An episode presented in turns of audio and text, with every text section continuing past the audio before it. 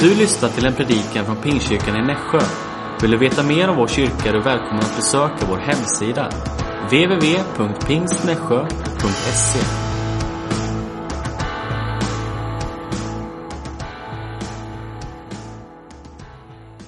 Vad roligt att få vara i Nässjö idag. Jätteroligt.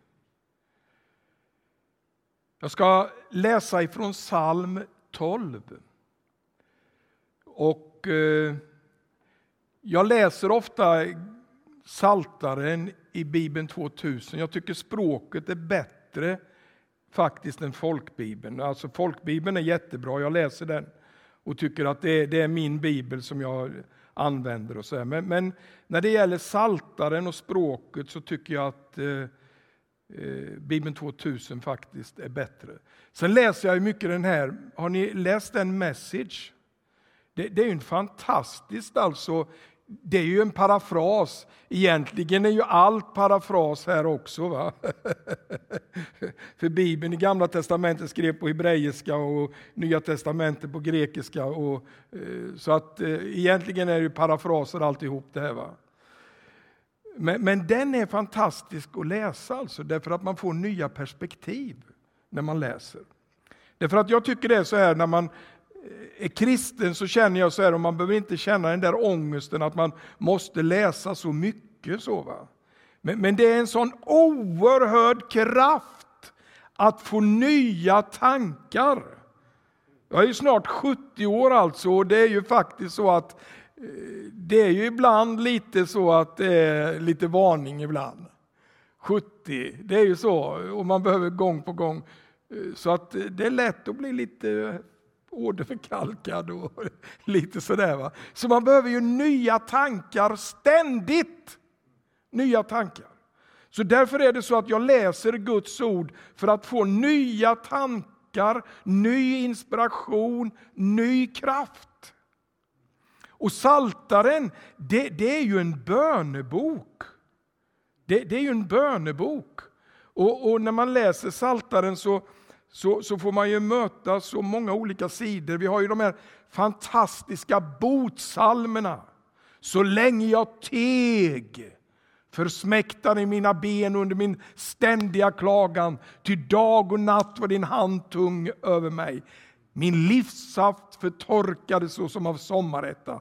Då uppenbarade jag min synd och överskylde inte min missgärning. Alltså de här är ju så fantastiska de här botsalmerna.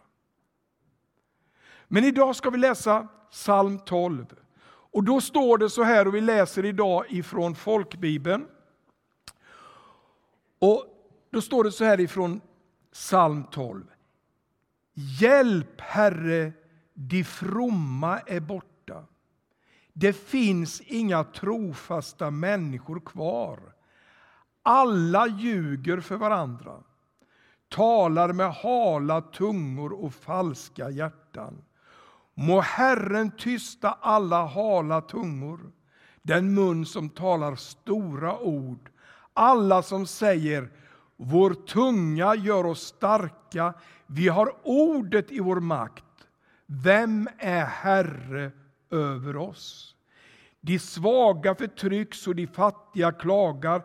Därför vill jag nu gripa in, säger Herren. Jag vill ge hjälp åt dem som föraktas. Herrens ord är ren, är ren, rena ord. Silver renat i degen, guld sju gånger luttrat. Herre, bevara oss, skydda oss alltid för detta släkte. De gudlösa finns överallt omkring oss. Stor är människors uselhet. Gud, grip in. Gud, grip in. Herre, fräls, eller som det står i 2000, hjälp. Och vi har ju ett sånt stort behov av att han kommer med sin frälsning. Och det är ju så att den här frälsningen, det är ju inte bara för några smått små utvalda människor i någon liten sektbetonad eh, liten grupp, utan det här frälsning, det omfattar ju hela skapelsen, hela universum.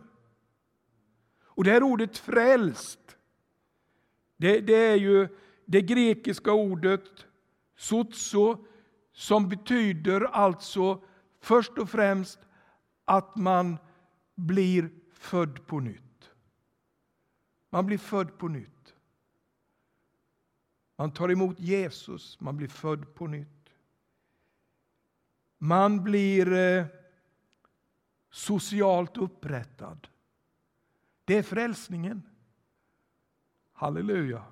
Och det tredje, det handlar om att det är så att det handlar också om helande. Så frälsning handlar om pånyttfödelse, det handlar om social upprättelse och det handlar om helande.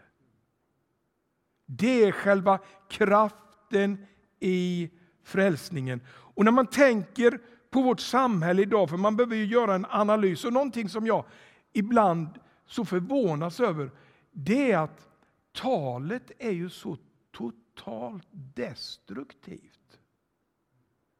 Alltså det är ju, jag tänker på politiker, de får, de får heta sossar, KD, SD, så bara känner jag så här, vad håller de på med?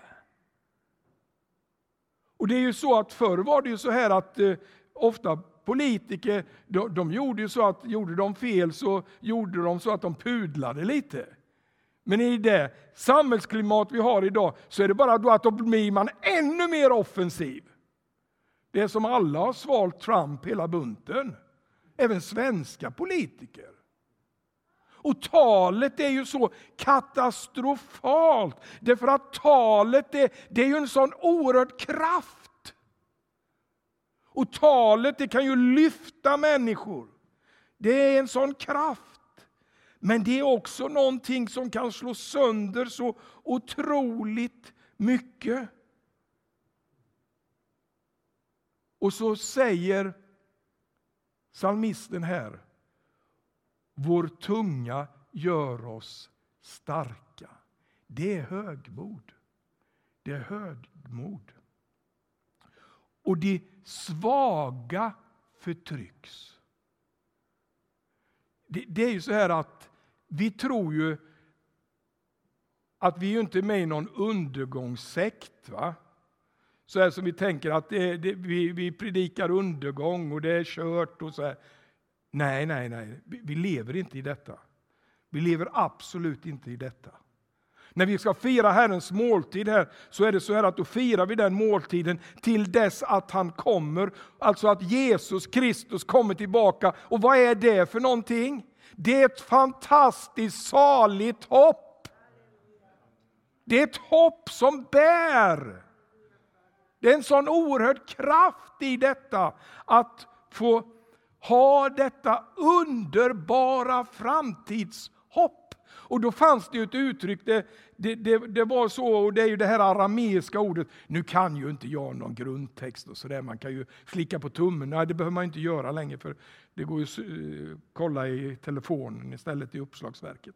Men, men då kan man ju se att det här ordet då, maranata, det betyder alltså, det är ett arameiskt ord, och det betyder nämligen att kom och ställ allting i ordning igen.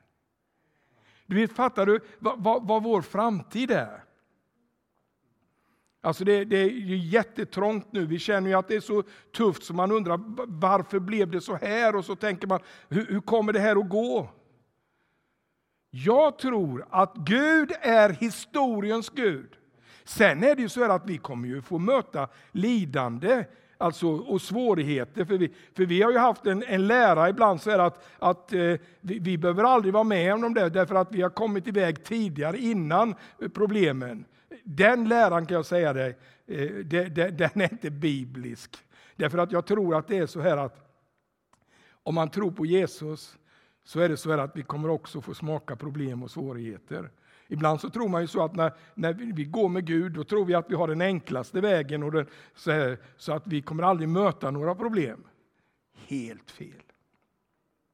Vi har en sån fantastisk framtidstro och vi vet detta att Jesus Kristus, han kommer för att ställa allting i ordning igen. Och då säger Bibeln att alla ska få ödmjuka sig och alla knän ska få böja sig och bekänna att Jesus Kristus är Herre. Och jag tänker på de svaga som har det så tufft. alltså. Jag tänker på barnen, familjerna i Ukraina.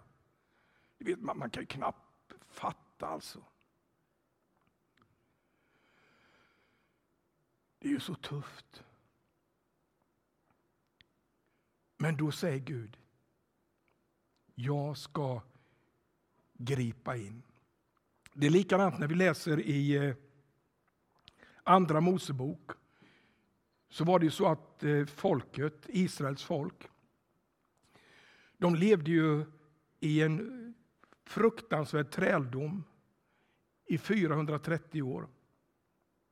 Och då står det så här att Gud, han hör, han ser och han känner. Därför att vi tror inte att Gud lämnar det här. Och så tänker man det är kört. Nej, vi tror att det finns en Gud som faktiskt kan hjälpa. Och då står det så här, då vill jag gripa in. Och någonting som vi måste alltid ha i församlingen, det, det, det, det är den grundläggande människosynen i en församling. Det är att vi alltid har underperspektivet. När Jesus såg på människorna, vad står det att när han såg på människorna så, vad, vad hände då? Vad står det? Då kände han medlidande. Ja. Jag tror i kroppsspråket så här, eh, eh det, det, är ju, det, är ju, det är väldigt viktigt, kroppsspråket, eh, att när Jesus möter den här kvinnan vid Sykars brunn. Det, det, var ju ingen som mitt på dagen, alltså det fattar varenda en som, som läser, att mitt på dagen var det ju ingen som gick ut och, för, för att hämta vatten.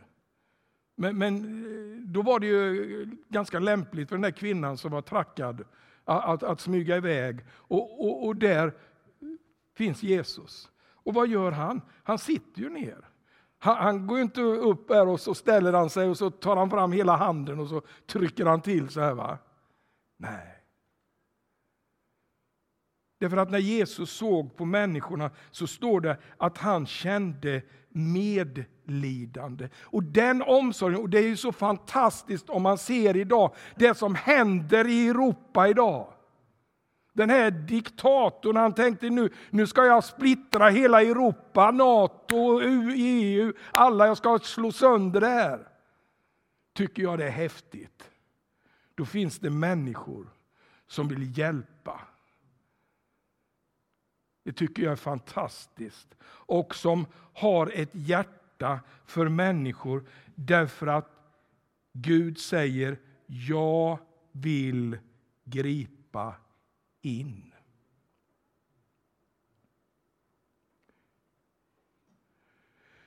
Vi tror på historiens Gud alltså. Vi, vi tror på en Gud som kallade en personlighet som hette Abraham och ur den här Abraham skulle det komma ett folk och det folket skulle vara Israel. Och ur detta folk, Israel, skulle det komma en frälsare och han skulle födas. Och det hade profeten sagt flera hundra år innan, fyra, femhundra år innan, sagt att han ska födas i Betlehem. Så det var inte sådär, sådär någon chansning, sådär, att rätt som det så var det någon som fick till sig någonting. Sådär. Utan det är så fantastiskt med den här boken därför att det är ett profetiskt ord.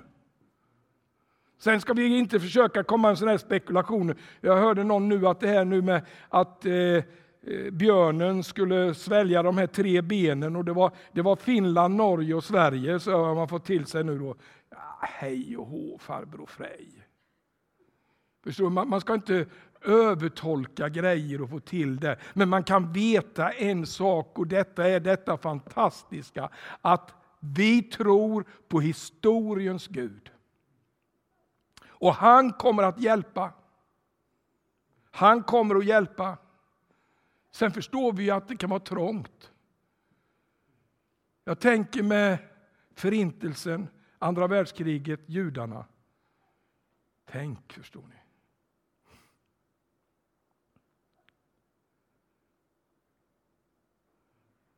Oerhört trångt. Oerhört tufft. Men Gud är historiens Gud. Och ibland så förstår vi inte varför sker det här och varför blir det så här. Är det rättvist? Vad är det som är egentligen? Så undrar vi. Men vi tror på en Gud som är historiens Gud. Som handlar i historien och därför är vårt underbara hopp, vårt underbara hopp är detta arameiska ord maranata. Kom och ställ allting i ordning igen. Tänk när de här ska få böja sina knän. Ja. Kommer en dag. Får böja sina knän och bekänna att det är Jesus Kristus som är Herre. Så det är väldigt viktigt. Vi har ingen undergångsteologi. Vi, vi tror inte på att allt är kört och det är så här. Vi har ett sånt underbart framtidshopp. Vi har det. Sen förstår vi att det här nu det är så fruktansvärt som man inte fattar. Men det är så här att vi tror på en Gud som håller det här i sin hand. Och vi ska be för Ukrainas folk. Och vi ska be för Ryssland också. Vi ska be för dem.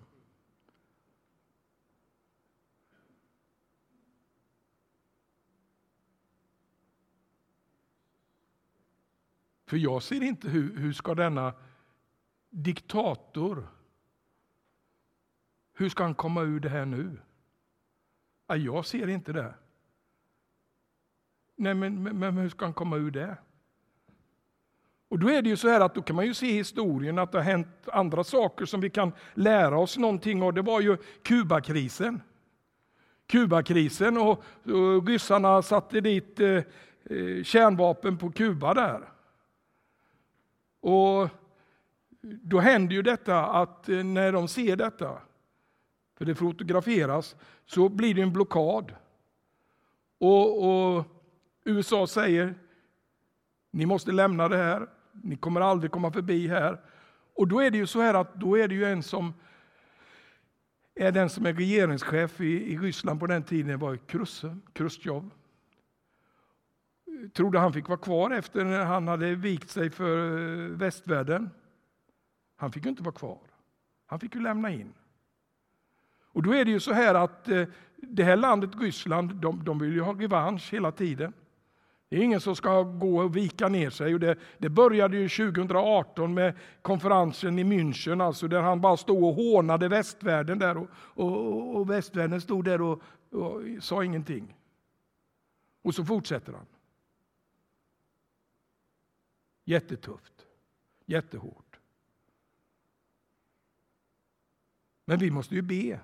Jag ser inte lösningen. Jag gör inte det. Men eh, jag tror att Gud har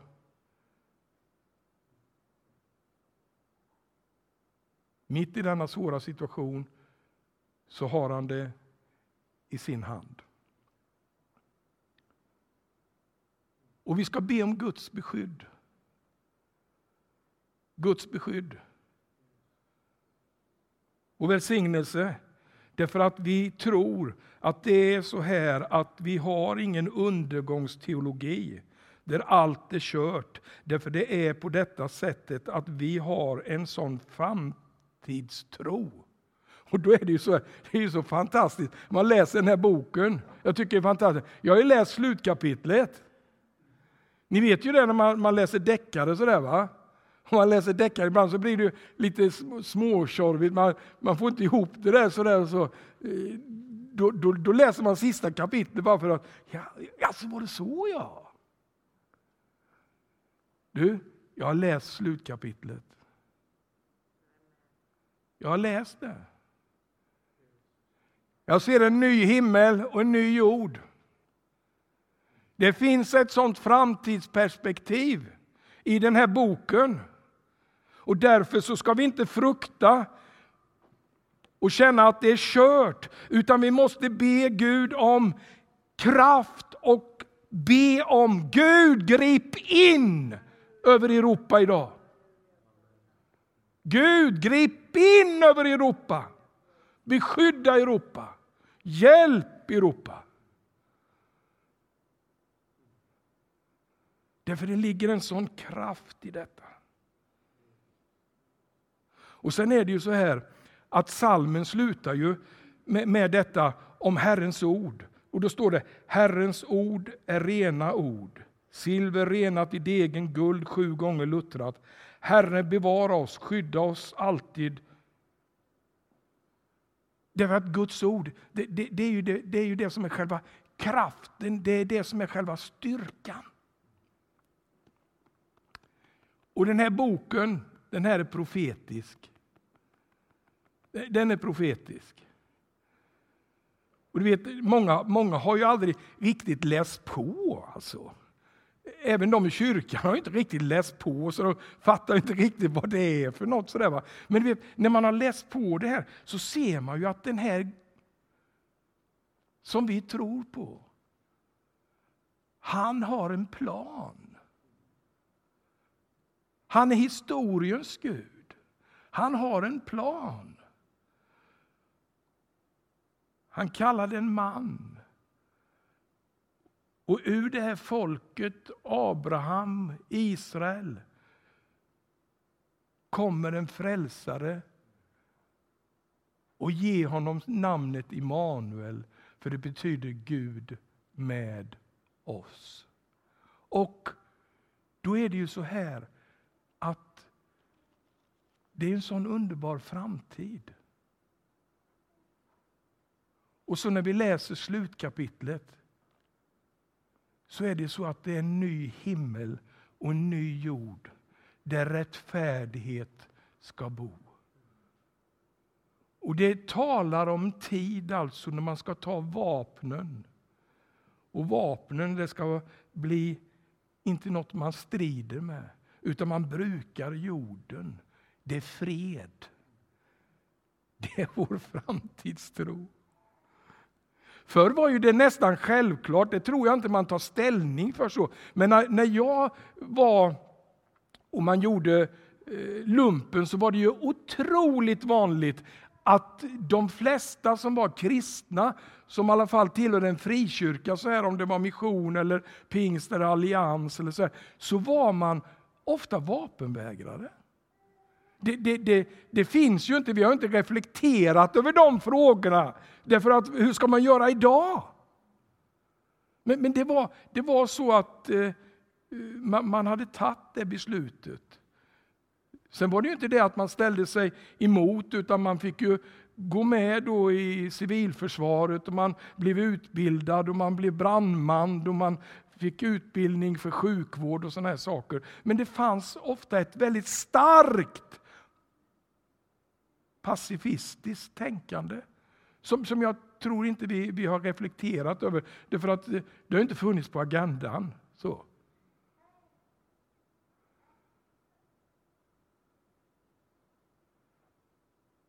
Men, men det var en kraft ofta. Det var en kraft. Människor tog ställning på det sättet.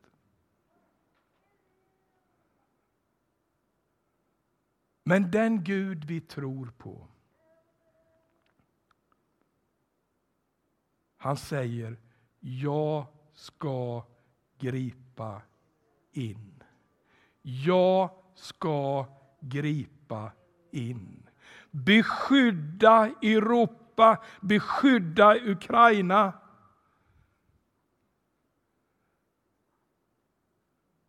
Men vår framtidstro, mitt i allt detta, är en ny himmel och en ny jord. Det är perspektivet. Herre, vi ber att du välsignar den här gudstjänsten. Vi ber att ditt ord får ingjuta trygghet, tro i människors liv. Och så ber vi för Ukraina. Vi ber för detta land. Vi ber för alla barn. Vi ber för alla föräldrar. Vi ber beskydda Ukraina. Vi ber för Ryssland. Vi ber Jesus att du verkligen ger det här landet mycket av förlåtelse, mycket av kärlek. Och vi ber att du ska beskydda de som regerar och bestämmer. Vi ber att du ska möta dem Jesus. Vi ser inte hur det här ska gå till. Men vi ber och tror att du är den Gud som ska gripa in. Vi ber om detta i Jesu namn. Amen. Vi läser ifrån instiftelseorden i Första Korinthierbrevet, elfte kapitlet, 23 versen. Jag har själv tagit emot från Herren det som jag fört vidare till er. Den natt då Herren Jesus blev förrådd tog han ett bröd, tackade Gud, bröt och sade Detta är min kropp som offras för er. Gör detta till minne om mig. Likaså tog han bägaren efter måltiden och sade Denna bägare är det nya förbundet genom mitt blod. Var gång ni dricker av den, gör det till minne av mig. Var gång ni äter det brödet och dricker den bägaren förkunnar ni alltså Herrens död till dess att han kommer. Jag tycker detta är så fint. Det här ordet, nya förbundet. Nya förbundet. Och det är ju så här att när vi nu kommer här, då är det ju så här att här har vi brödet, här har vi vinet. Då, då är det ju så att det här är ju nådens bord. Det, det, det här är ju eh, så här att eh, vi utesluter ju ingen här nu. Utan du som tror på Jesus Kristus, du är välkommen. Det är ju fantastiskt. Du är välkommen. Du som tror på Jesus Kristus, du är välkommen. Vi tror inte som katolikerna att det är bara några speciella som får vara med. Och vi var väl lite sådär med, om man inte var döpt på rätt sätt så fick man inte heller vara med där. Och sådär. Det, det var inte så mycket nådens bord. Därför att det här är ju nådens bord. Och vet du vad nåd är? Det, det är ju grace. Nåd, grace. Det, det, det är och då har det hänt någonting. Det har hänt någonting med den som har tagit emot nåden. Han blir generös. Han blir generös. I den natt då Herren Jesus blev förrådd tog han ett bröd tackade Gud och bröt det. Det här tycker jag är fantastiskt. Han blev nedbruten för din och min skull. Och så tar vi blodet. Och blodet, det är det nya förbundet i mitt blod. Det nya förbundet. Om vi bekänner våra synder så är han trofast och rättfärdig så att han förlåter oss våra synder och renar oss ifrån all orättfärdighet. Halleluja. Herre, välsigna den här stunden. Jag ber att när människor tar emot brödet, tar emot kalken, så ber jag att du skulle beröra människor, Jesus. Och så tackar vi dig att det finns ett blod som är ett beskydd för familjen, för församlingen. Tack att det finns ett beskydd. I Jesu namn. Amen.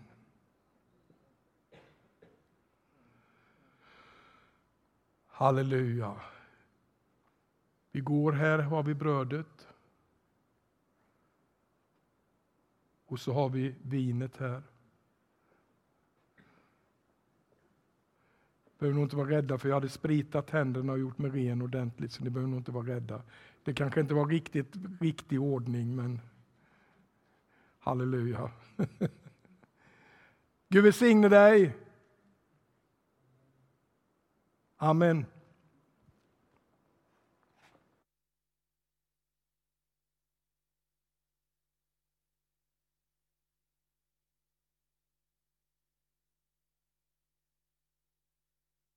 Vill möta och hjälpa.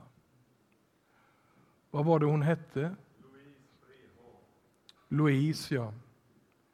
Vi ska be för Louise. Kan inte du be för henne medan vi är här nu, så bara kan du be för henne, så är vi med i förbön. Mm.